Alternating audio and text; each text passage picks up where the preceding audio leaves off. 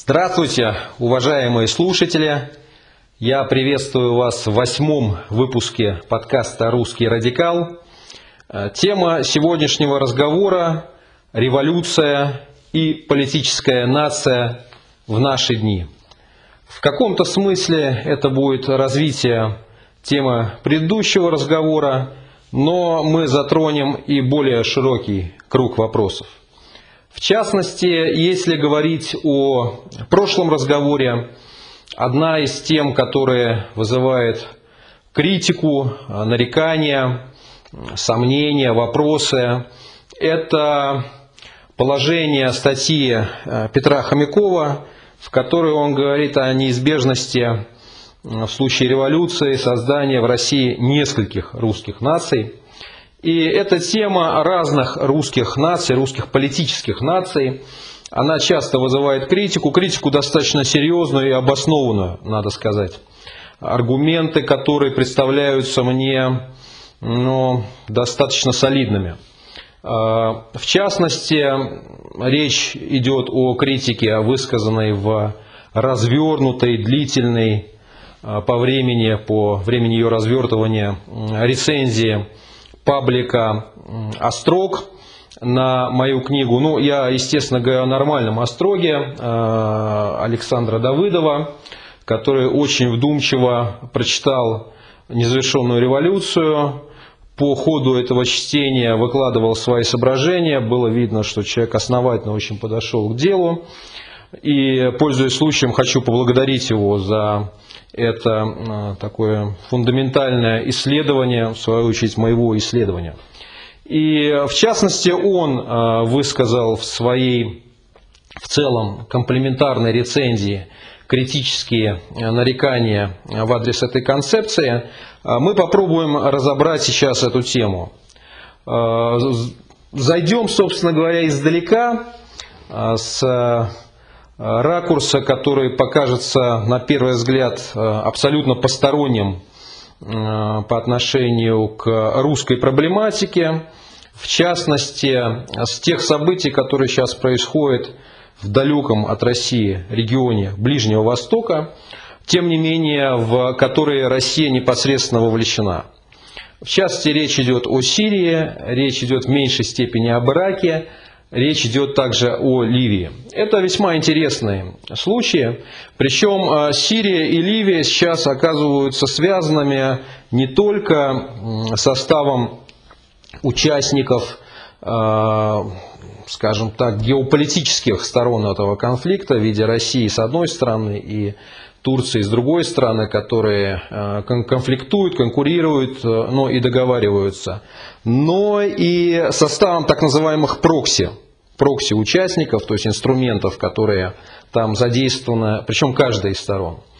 А, вот какой интересный момент. Есть так называемая сирийская национальная армия. Возможно, не все наши слушатели знают, что это такое.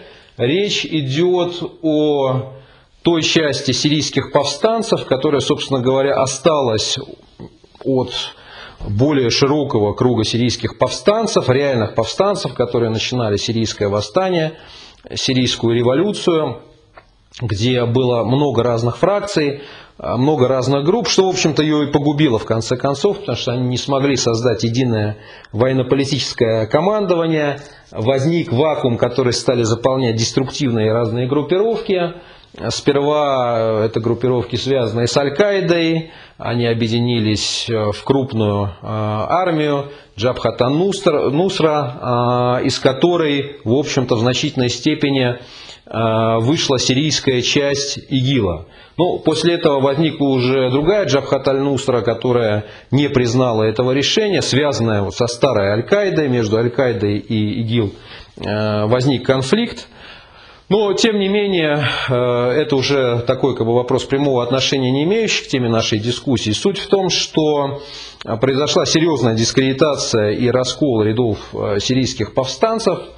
ИГИЛ, как известно, привел туда международную коалицию в Сирию, которая начала воевать с ИГИЛ. Под этим флагом объединились, ну, в каком-то смысле объединились с одной стороны Запад, с другой стороны Россия и Иран. Значит, на этом фоне Другая часть, вот, связанная с Джабхатом Нусрой, она осталась в рядах повстанцев, которые представляли собой более широкую коалицию, куда входили и более умеренные силы. Но, тем не менее, наличие там вот групп, связанных с Аль-Каидой, оно создавало как бы легитимный предлог для того, чтобы их бомбили, представляли международными террористами и так далее. В общем, в конце концов, а, это пространство территорий, контролируемых сирийскими повстанцами, которые а, в первые годы войны, они фактически уже загнали режим в угол, почти свергли его, почти добили, уже все гадали, когда они возьмут Дамаск когда режим падет или окопается вот на этом побережье, где проживают алавиты, а, это пространство сжималось как шагреневая кожа, и, в общем-то, в итоге от него осталась только та часть, которая примыкала к Турции, и которая, в общем-то, по большому счету вошла под протекторат Турции. А, тоже, значит, они там очень долго не могли а, объединиться до самого последнего времени.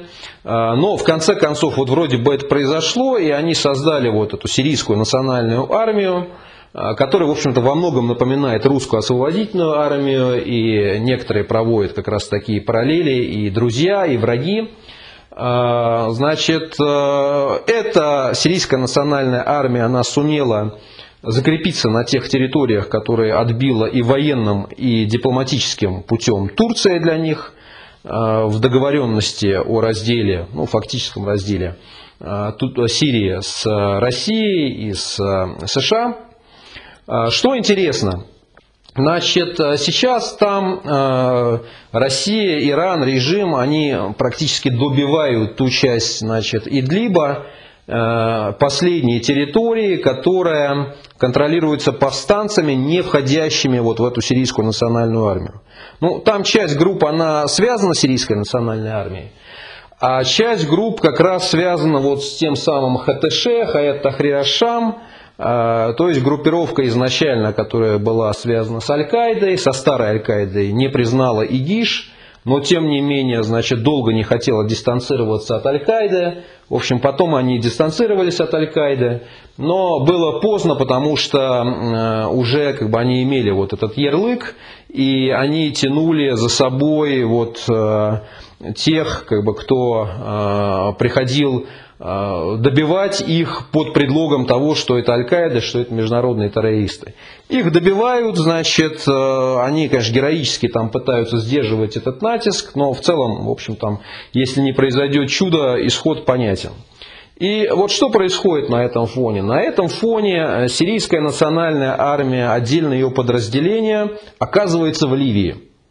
То есть в тот момент, когда режим, а, там, Россия, Иран наступают на сирийскую территорию, а, части сирийской национальной армии, вместо того, чтобы сражаться с ними, вместо того, чтобы отбивать это наступление, оказываются в Ливии, где они выступают на стороне правительства национального согласия, поддерживаемого Эрдоганом.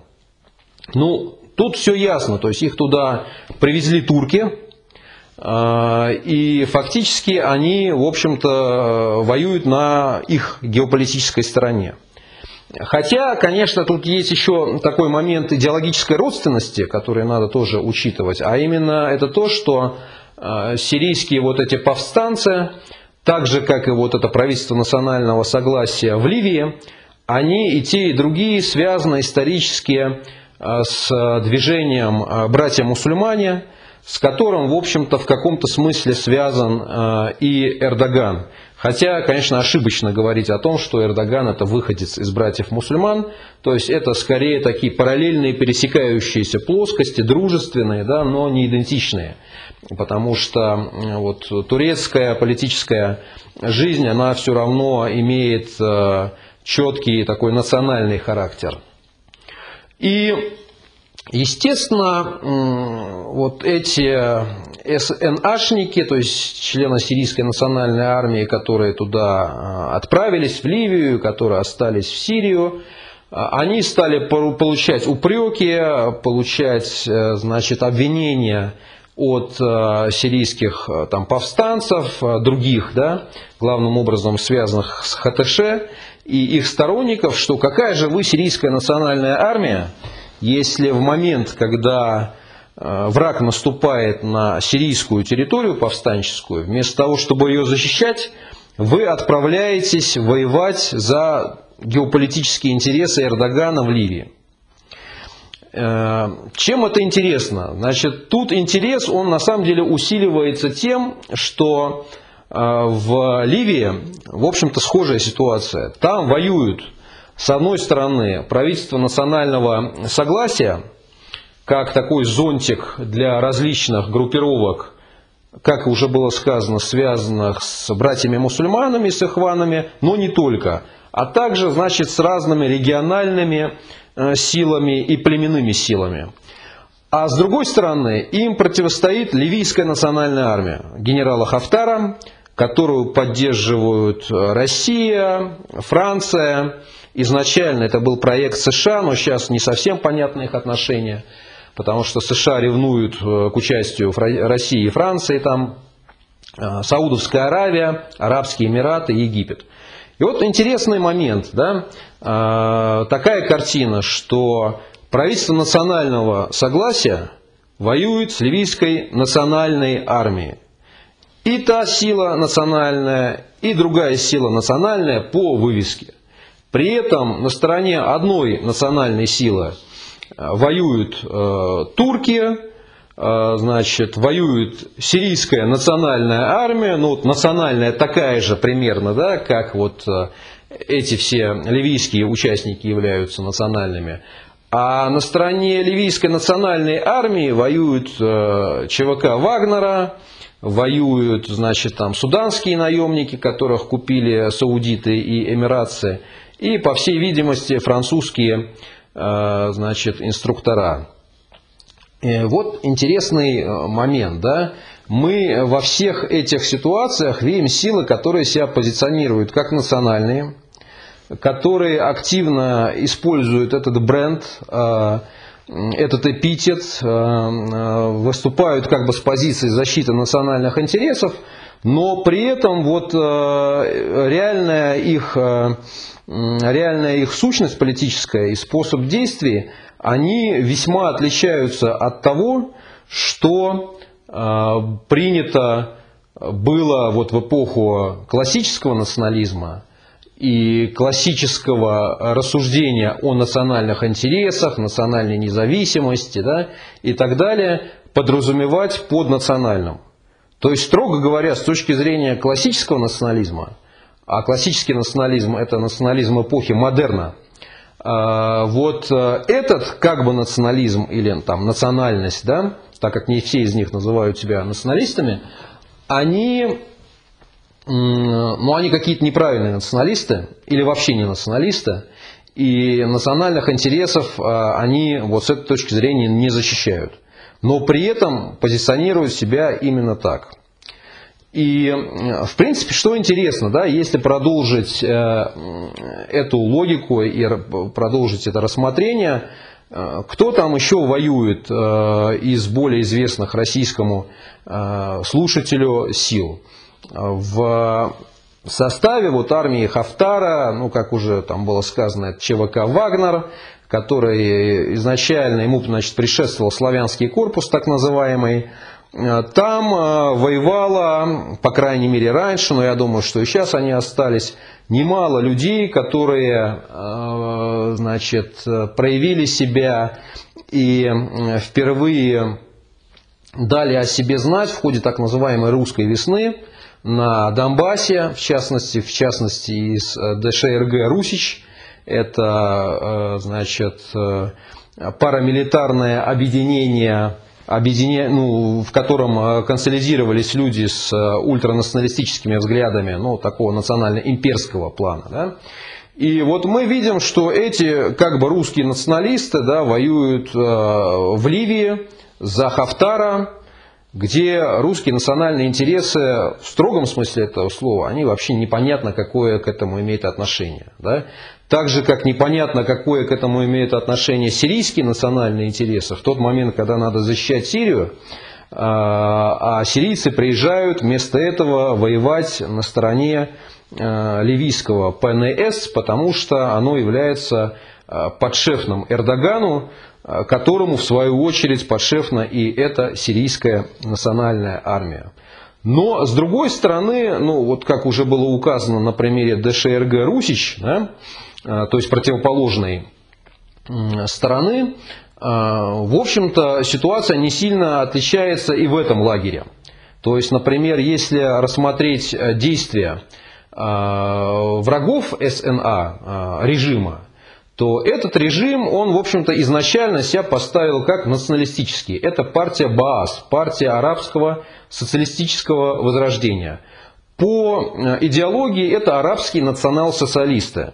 И если кто не знает, вот цвета флагов вот этих баасийских арабских государств, как то Ирак, как то, значит, Египет, как то Сирия асадовская, то есть э, красный и белый и черный, э, они не просто так совпадают с цветами флага Третьего Рейха, а потому что выходцы из последнего, они после разгрома этого государства принимали активное участие в становлении этих арабских национал-социалистических режимов, близких их, им идейно и противостоявших тому самому врагу, против которого они в значительной степени воевали э, во Второй мировой войне.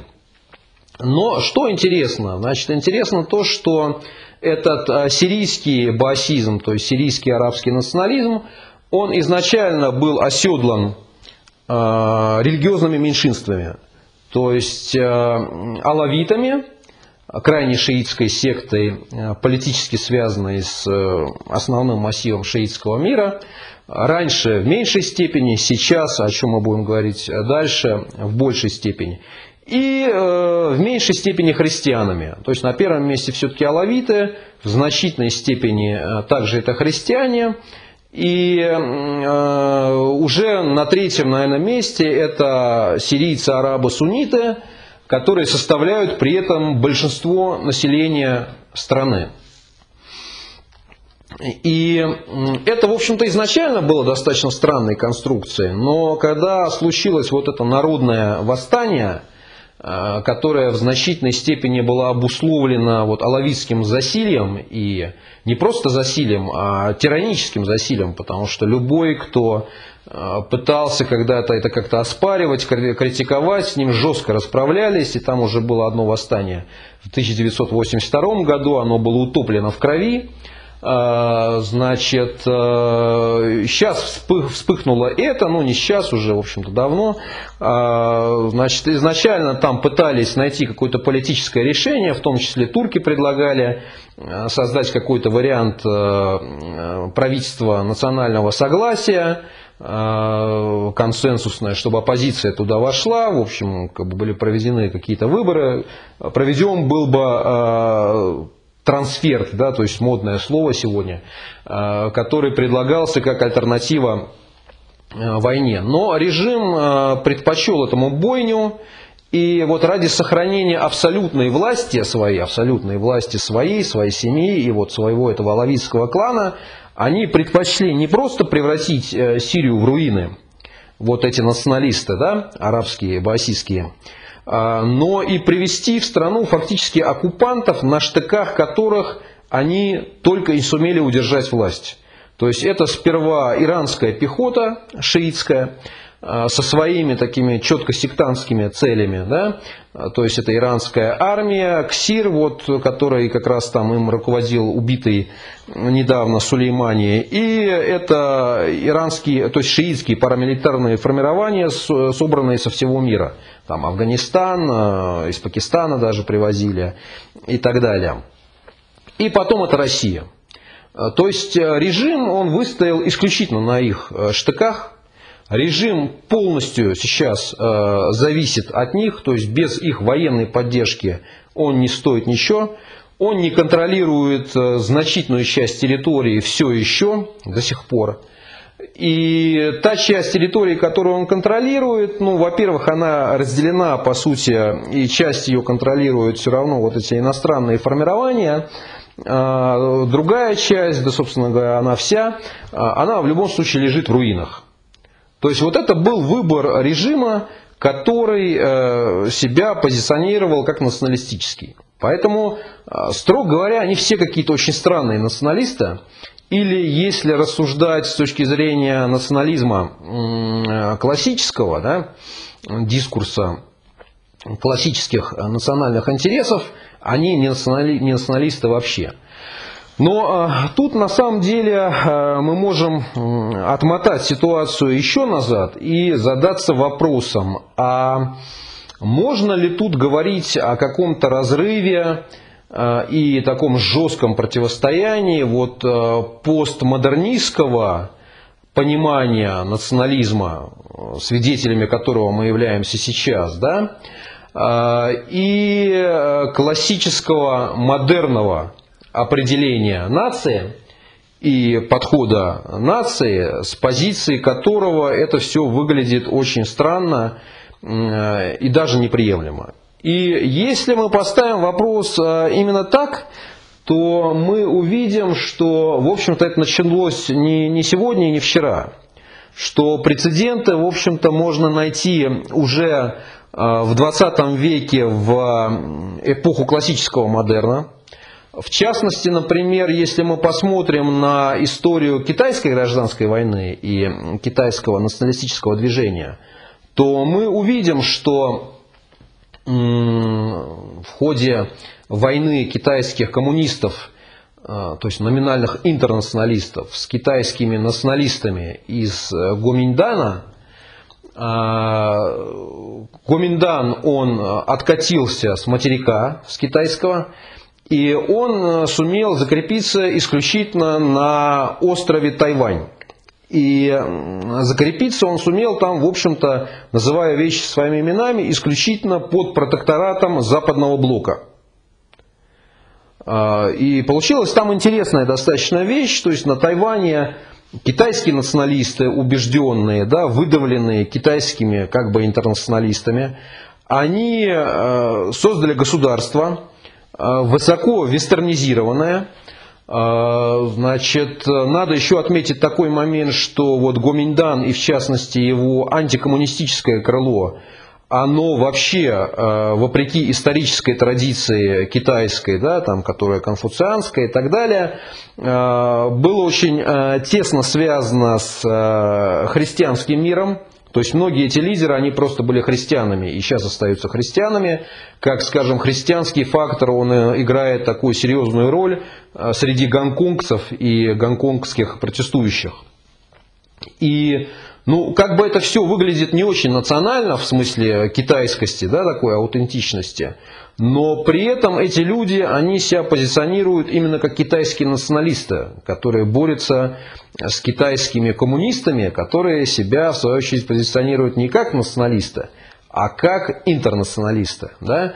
И, в общем-то, примеров мы таких можем э, увидеть немало, даже, в принципе, в истории вот, русской гражданской войны первой и там, особенно второй, да, то есть в 40-е годы э, сила которые, э, которые выступали именно с позиции русского национализма, то есть это русская освободительная армия, это э, русская национальная армия Смысловского, да, они, в общем-то, в глазах там, большинства, в глазах исторического мейнстрима, они до сих пор рассматриваются как национал-предатели, то есть потому что они шли как бы против вот, Родины, против ее территориальной целостности и так далее. Да.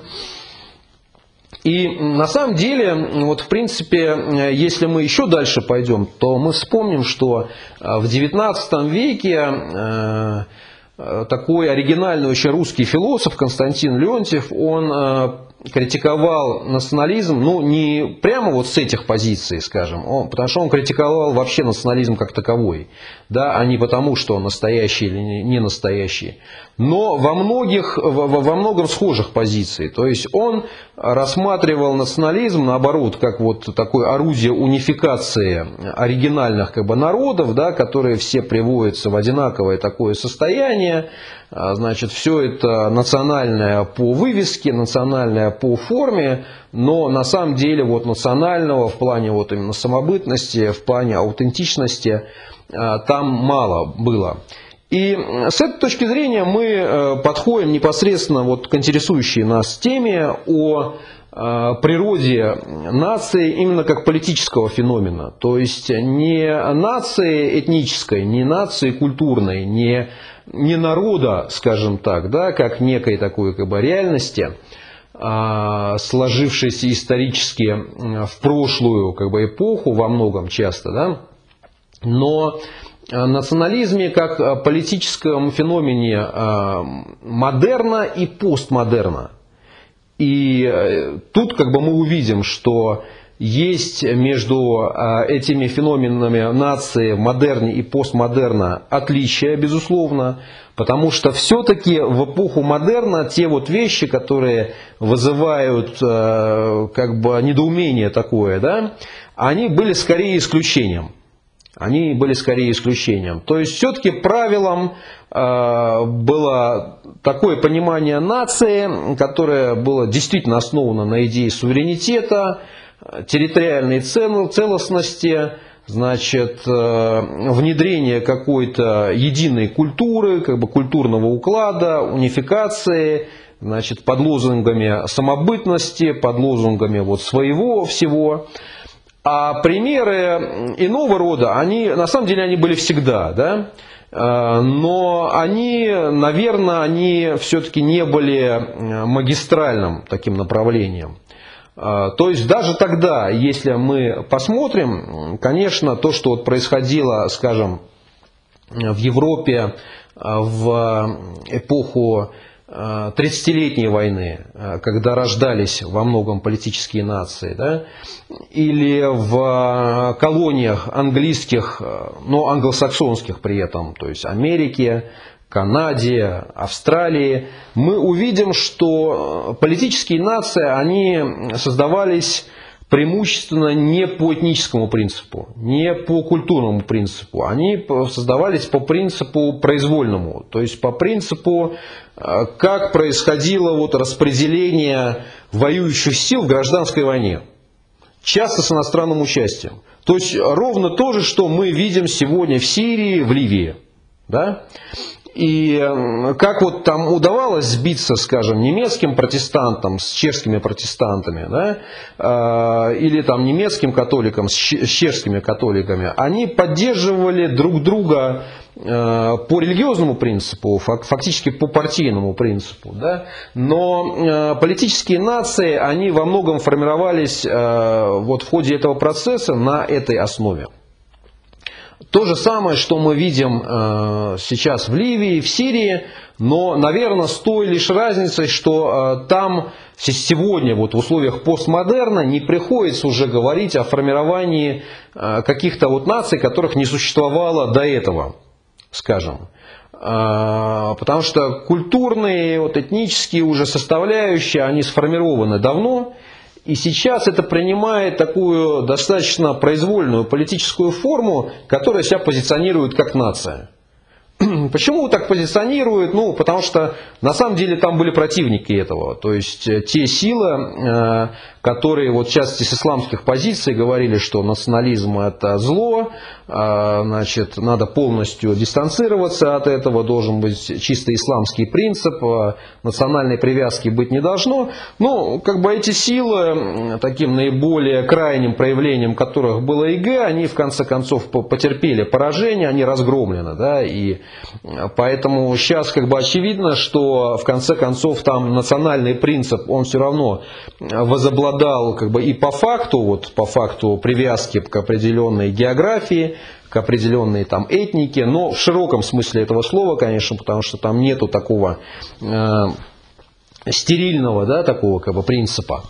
А, и также привязки не только к этому, но и привязки к международно признанным границам и статусу. То есть э, с теми же, например, сирийскими там, оппозиционерами, повстанцами или режимом э, готовы иметь дело, постольку, поскольку вот они находятся вот этих, э, в этих границах, которые мир признал за Сирией.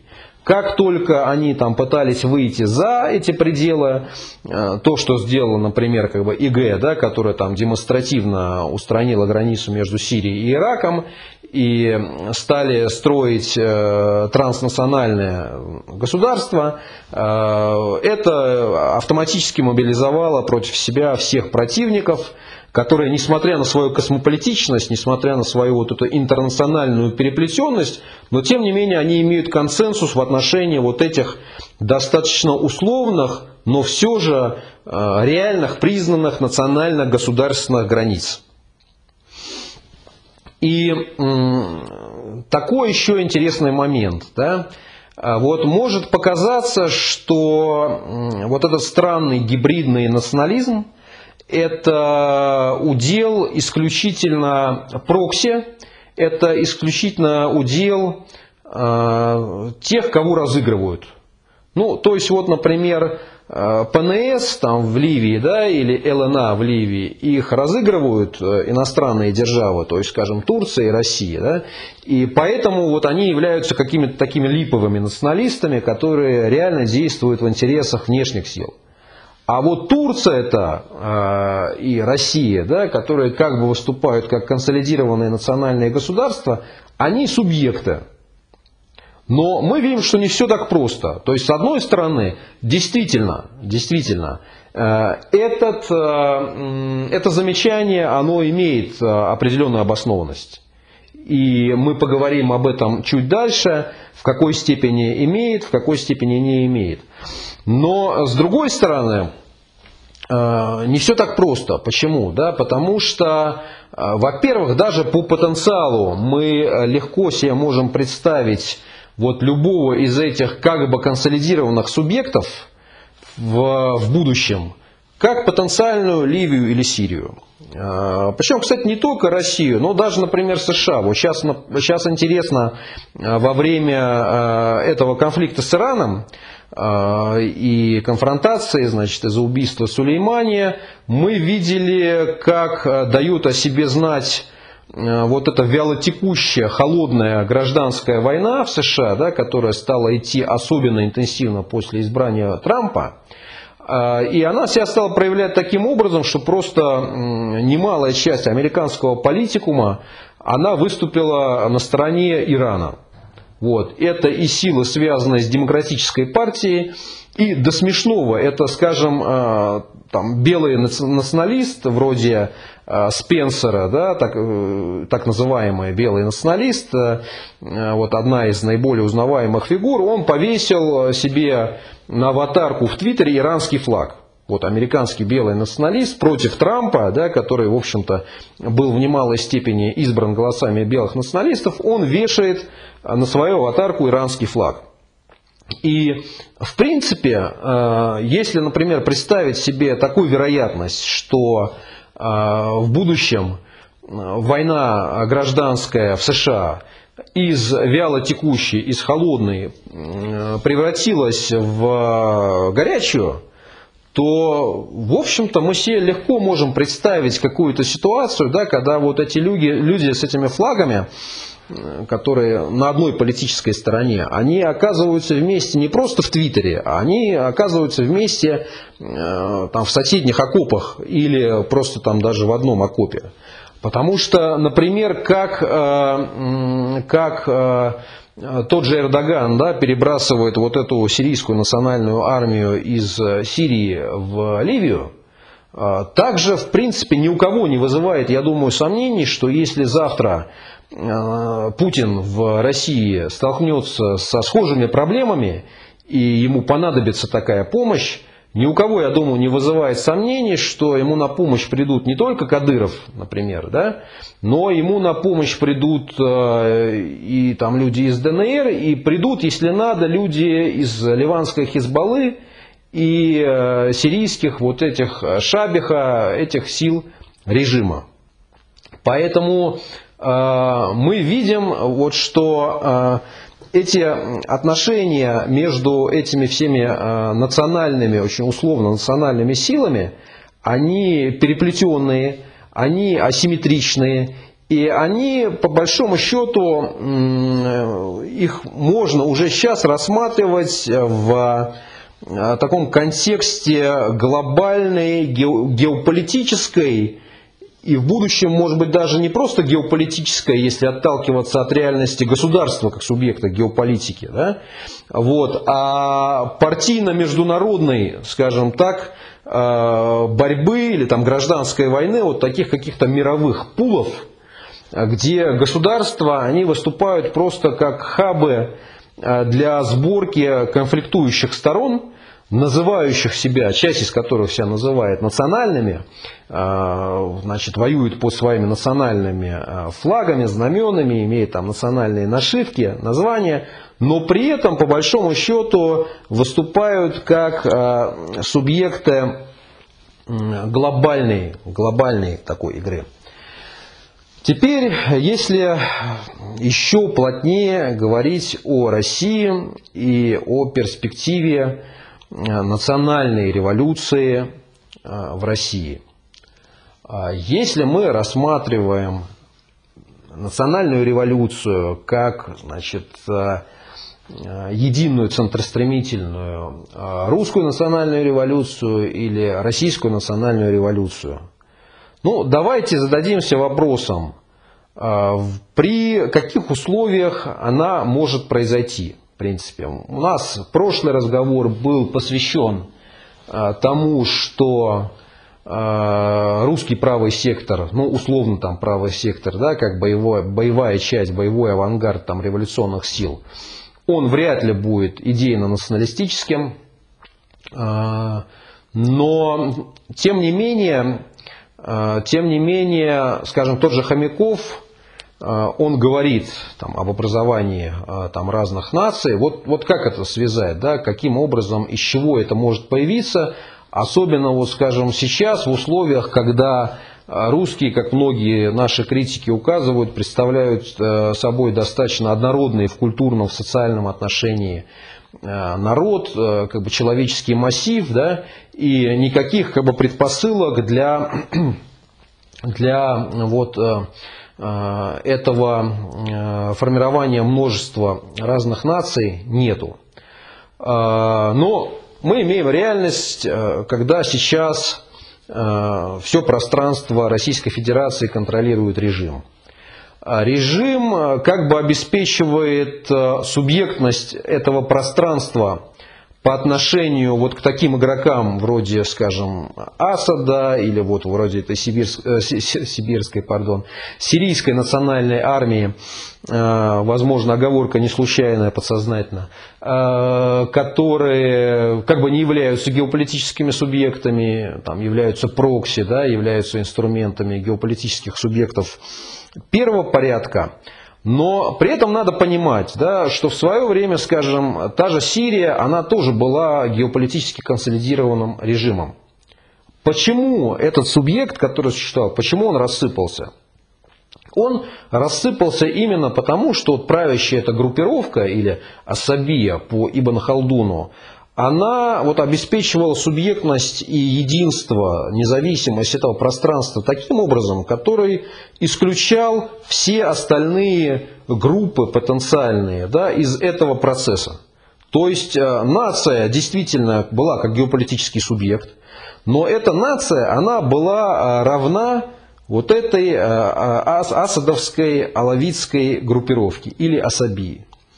И э, что просто произошло? Да? Произошло то, что люди, э, силы, которые были вне игры, вне вот этого э, правящего пула, да, и которые как бы, им подавлялись, они пошли на его свержение, и многие из них даже сейчас как бы, об этом не жалеют, именно потому, что, в общем-то, такая субъектность территории, пространства, э, при которых они исключены из э, вот этого политического процесса, из сопричастности да, к формированию политической субъектности вот этой нации, она, им, она для них просто не представляла никакой ценности.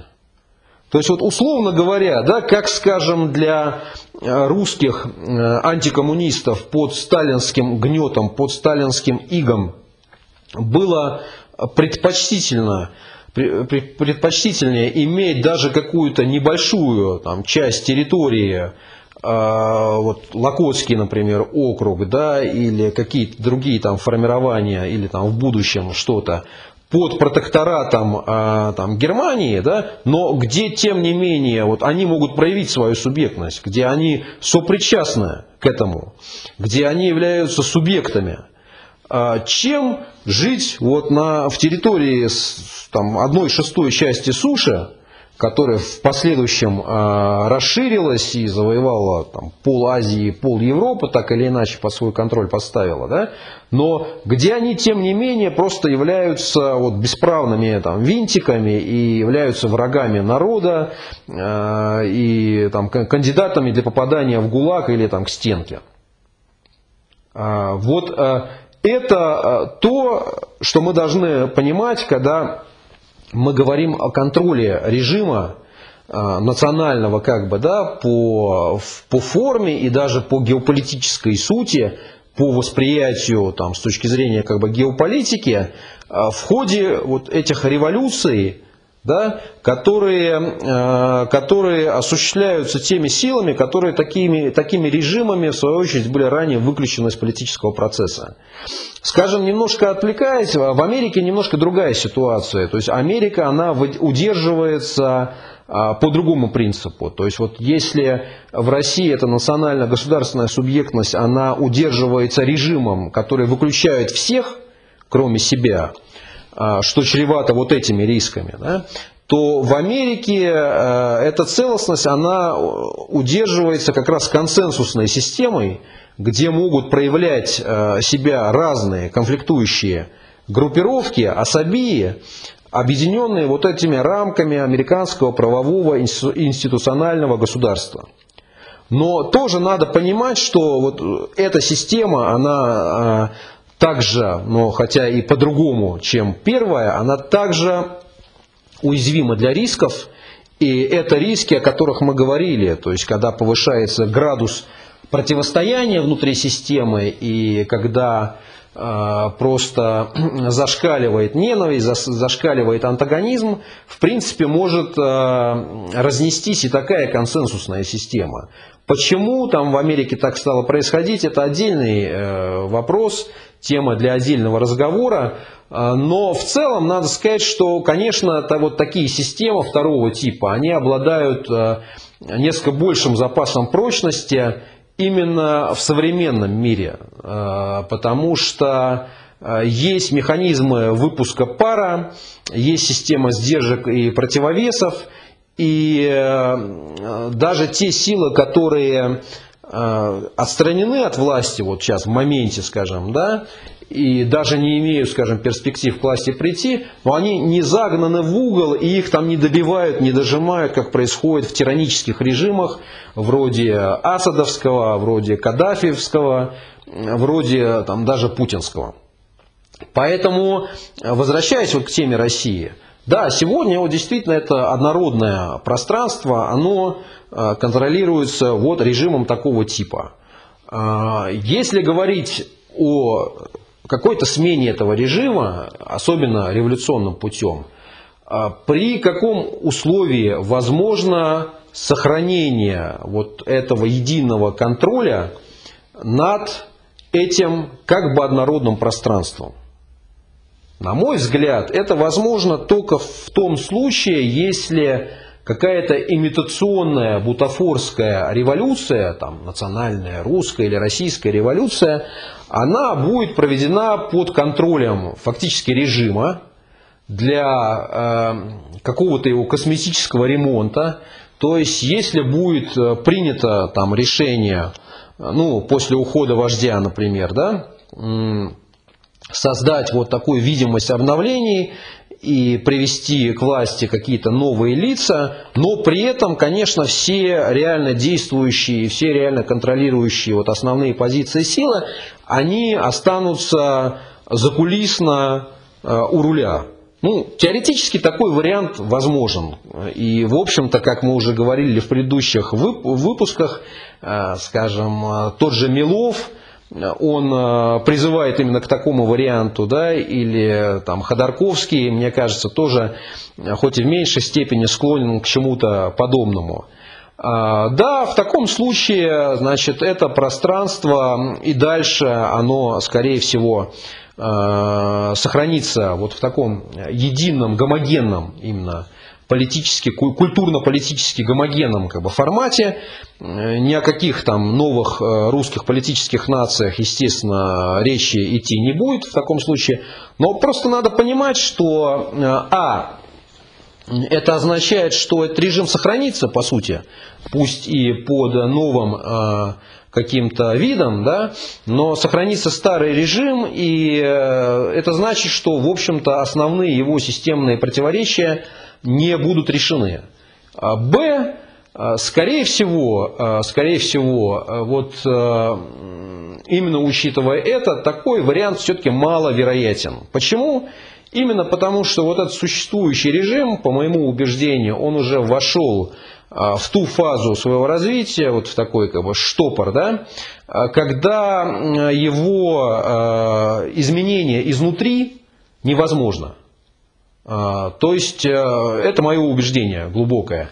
Э, возможно, возможно начало его разрушения изнутри. То есть то, о чем мы говорили, что если э, не будет вот этих процессов там изнутри режима, да, то на какой-то революционный сценарий рассчитывать не приходится. Но на мой взгляд, все же, если этот процесс внутри режима начнется, то вот такой сценарий контролируемой революции, он будет уже нереален. То есть э, в этом случае, если э, начало, э, если начнется разрушение режима изнутри, контролируемой революции не будет. А в том случае, если режим не начнет разрушаться, ну, в этом случае, в свою очередь, он не начнет вот эту контролируемую революцию. То есть мы имеем тут такой как бы логический тупик, да, который э, исключает вот, э, возможность либо того, либо другого. Поэтому, если все же рассматривать как реальный революционный сценарий, потому что сценарий контролируемой революции мы не считаем реальным, как реальный революционный сценарий, сценарий настоящей революции в ходе и в результате разрушения режима, я думаю, что он достаточно быстро выйдет, э, этот процесс, к тому, что мы описали раньше. То есть к тому, что возникнут просто разные субъекты, э, политические, партийные по отношению к этому как бы, режиму, э, которые будут иметь своей базой те или иные территории.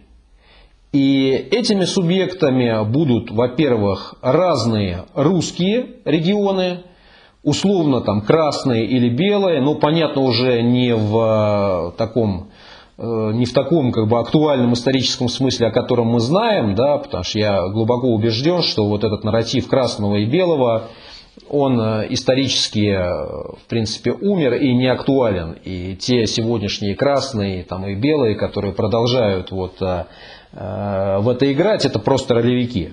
Но новые, там, условно, красные, белые, не знаю, как они будут называться, зелеными, синими, как-то еще. А, то есть какие-то силы, отличающиеся отношением к режиму. Да? То, что я в своей книге описываю как аналог э, католиков и протестантов э, времен вот этой 30-летней войны в Европе. То есть разные русские регионы, и э, мы также никуда не можем э, вывести за скобки регионы не русские, э, которые, часть из них, может быть, себя не проявит никак, потому что, в общем-то, не русскими они являются уже, ну, там, где, скажем, численность и присутствие титульной нации в структуре населения, оно ничтожно, да, они, ну, практически их можно рассматривать как русские регионы, но а, часть регионов, где либо высок процент а, титульной нации, либо она берет не только количеством и не столько количеством, сколько качеством, то есть какой-то определенной энергетикой, да, институционализацией, то есть даже, скажем, такие республики, где титульная нация составляет меньшинство, как Якутия или как Башкирия, но тем не менее это живые политические факторы, и не приходится сомневаться, что они будут себя проявлять именно как политические субъекты, причем национальные политические субъекты. Да? И так как вот эти русские регионы, они будут в зависимости от своей партийной ориентации в первую очередь в значительной степени решать вопрос о власти между собой, то маловероятен сценарий консолидации всех русских против всех нерусских. То есть вот этот сценарий 8-7 против 13, о, которых мечтают, там, Галко, о котором мечтают Голковский, СИП, и так далее, а, он а, представляет собой просто технологически маловероятным, исходя из того, о чем было сказано. Потому что а, в имперском формате в нем, в общем-то, нету никакой потребности, потому что имперский формат мы имеем сейчас. И то, что кому-то не нравится, что вот эти 83, они, э, там, скажем, 83 представляют э, там, во власти, да, или там по каким-то позициям, а не 100 или там не 90, как они хотели бы, да, с ликвидацией всех республик и так далее. Ну, э, мечтать не вредно, что называется, да, но я думаю, что на самом деле в этом плане э, нынешний режим, он не глупее, чем они, и он вот эту имперскую перспективу выжимает по максимуму. И он делал бы больше, очевидно, э, чем, э, чем делает, если бы мог. Но он не делает большего именно потому, что он не может делать большего. Вот. А если это имперская модель, если это имперская вертикаль, она разрушается, то там э, возникающие субъекты, они начинают уже Э, выяснять вопрос о власти не по принципу русский и не русский, а по принципу вот отношения к режиму да, и к разным проектам устройства этого пространства. То есть то, что мы видим в Ливии, например. Да? Скажем, если в Сирии, в Ираке можно еще списать это на конфессиональный фактор, что там сунниты, как бы алавиты, то в Ливии его практически нет. То есть как бы страна ну, в гораздо большей степени гомогенная. Конечно, не, не на 100%, там тоже есть свои племенные какие-то вещи, и внутри а, суннитской номинации, к которой они все относятся, идеологические суб, да, какие-то такие суб, субгруппы, вроде салафитов, ихванов и так далее. А, но, тем не менее, в общем-то, страна как бы гомогенна. А на том уровне негомогенности, который вот проявился в Ливии, в общем-то, а, так, такого потенциала и в России а, более чем достаточно. Вот, поэтому, в принципе, вот это реальность того, о чем говорит Хомяков, и это реальность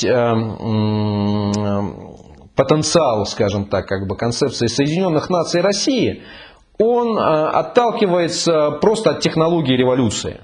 Потому что э, политическая нация в России, она э, в условиях доминирования имперского режима, имперского абсолютизма, который сам никуда не уйдет и трансформироваться не собирается, она может как реальность проявиться только революционным сценарием. То есть, если революционного сценария не будет, то э, будет э, эта имперская модель, в которой действительно будет э, единое русское пространство, значит, единая русская политическая культура, но это будет культура не национальная в плане гражданского и республиканского национализма, а это будет культура и альтернатива имперская. Это будет альтернатива русского мира. То есть, в общем, то, что есть, то в таком случае и будет, может, может быть, с небольшими видоизменениями. И, в принципе, э, соответственно, тех русских националистов, которых это в целом устраивает, ну, с, с определенными элементами критики, да,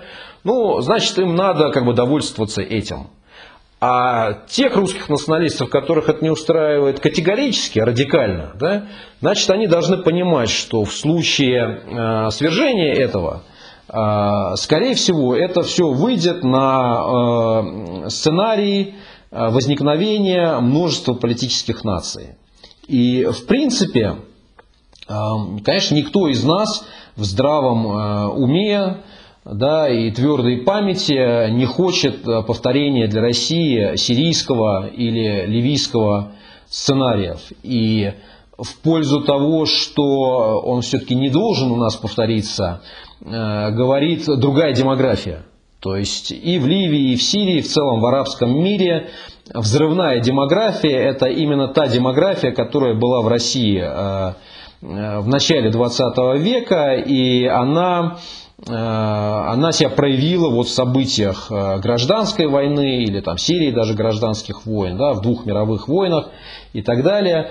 Но сейчас, в общем-то, демографических условий в России для большой внутренней войны нету. Поэтому э, мы все, конечно, э, русские люди, да, которые не хотят э, беды своей стране, не хотят, чтобы она там вся лежала в, руине, в, в, в руинах, мы надеемся на то, что этот сценарий он будет происходить максимально щадящим образом, максимально экономным образом в плане политической экономии, в плане демографической экономии. И э, это, в свою очередь, позволило бы нам э, выйти действительно на модель, э, на ту модель, которую мир предлагает вот этим разрушенным войной странам, в качестве способа решения этих противоречий. То есть федерализация почти везде, федерализация, коалиционные правительства, даже если это не называется там, федерализацией в тех странах, которые вот в силу их унитарного, исторически унитарного характера не хотят принимать вот такой, э, такой как бы термин да, номинально, но все равно так или иначе везде в качестве решения при, при, предлагается модель федеративная, модель коалиционная, модель какого-то там конгломерата. Да? А, тем более в условиях России, где, в общем-то, федерализм уже утвердился, по крайней мере, номинально, и номинально уже почти сто лет господствует вот эта федералистская традиция, в принципе, у нас как бы есть а, рамка, а, позволяющая значит, нам учитывая вот наши демографические реалии, да, достигнуть этого э, результата, не проходя вот того разрушительного процесса, который в силу э, взрывной демографии э, прошли или проходят арабские страны. И, конечно, безусловно, нет вот никаких возражений да, по поводу того, что лучше бы вообще, чтобы этого бы не было в такой как бы, форме, да, то есть лучше бы, чтобы это там, произошло мирным путем, и, э, значит, чтобы был достигнут какой-то политический консенсус, и вместо вот такого противостояния там, силового Э, изначально был бы какой-то там политический процесс, да, то есть э, пусть и война, но, скажем, война не горячая, а там холодная, там какие-то, может быть, перетягивания канатов, э, признание, непризнание друг друга, там, создание как бы коалиции, но не, не, не доходя там, до горячей как фазы. В принципе, эта надежда, в общем-то, из той же серии, что э, ну, все это по большому счету так и должно было происходить, вот этот процесс по политический, да, по консенсусной модели, если бы вот этот режим существующий, он действительно был бы озабочен э, национальными интересами и развитием страны, долгосрочной перспективой, мы, в принципе, вообще бы сейчас об этом не говорили, обо всем. То есть у нас была бы модель где-то там близкая к американской, э, может быть с поправкой там на реалии каких-то там разных национальных там федеративных государств, да, но в целом вот такая консенсусная система, в которой представлены разные там регионы, разные идеологические группы, разные политические группы, значит, у нас были бы, может быть, какой-то там красный пояс, белый пояс, зеленый пояс, да, там и так далее, и так далее. И даже если, скажем, это возможно в реалиях там, Турции, которая вот такое жесткое, э, унитарное, националистическое государство номинально, да, но там в парламенте сидит вот эта э, партия демократии народов, э, связанная с курдским подпольем. И хоть ее там пытаются уже сколько лет запретить, там сажают ее лидеров периодически, да, но не могут. То есть она есть, и она играет свою важную какую-то функцию представительства. Да. И как знать, если бы у нас была бы там партия, э, которая представляет э, на местном уровне, в национальном парламенте какие-то вот такие как бы тоже группы, как вот, скажем, там каталонские э, там, движения, шотландские движения, они представлены в испанской, в, парлам... Э, в, в британской политике. Может быть, у нас бы и не дошло бы до вооруженного сопротивления в соответствующих регионах. Или, по крайней мере, это э, в менее интенсивной форме все было бы. Поэтому, конечно, хотелось бы, чтобы это было бы политическим путем при сохранении вот, единого пространства и э, при его устройстве на э, консенсусном принципе.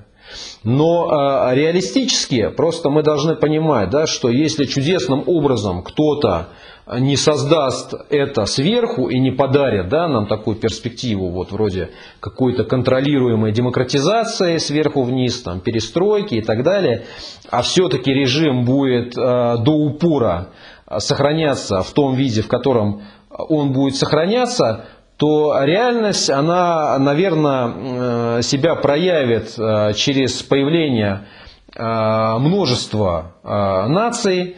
Они все, как вот мы видим по этим странам, они все там себя будут называть нациями, как бы русскими как бы нациями, да? но при этом это все-таки, скорее всего, будут разные силы конкурирующие, а так как в России все-таки еще реален как бы фактор региональный, он, в общем-то, и в той же Ливии реален, но в силу того, что страна, она достаточно такая как бы компактная по пространству, а, там э, пока это существует под зонтиком вот, ливийским национальным, будь то ливийская национальная армия или правительство национального согласия Ливии. Да? А в России мы уже там видим в ряде случаев попытки и апелляции к региональной идентичности, как там дальневосточная, сибирская, уральская и так далее, все-таки в большинстве э, этих случаев э, там нету конфликта такого и антагонизма между вот региональной как бы, политической идентичностью, э, хозяйственной идентичностью и идентичностью русской, как бы культурной как бы, или этнической. А, вот. Но, тем не менее, мы не знаем, а, как эти процессы будут развиваться и а, не приведет ли вот, возможная такая эскалация этих процессов к тому, что этот разрыв появится в том числе, или, по крайней мере, будет увеличиваться значение регионального компонента по отношению к русскому национальному э, самопозиционированию. Поэтому, в принципе, в принципе э, чисто с точки зрения такого благого пожелания и здравого смысла, чтобы этот процесс не принял максимально деструктивные формы, конечно, хотелось бы ввести это все в некие рамки, задать которые позволяет федерация.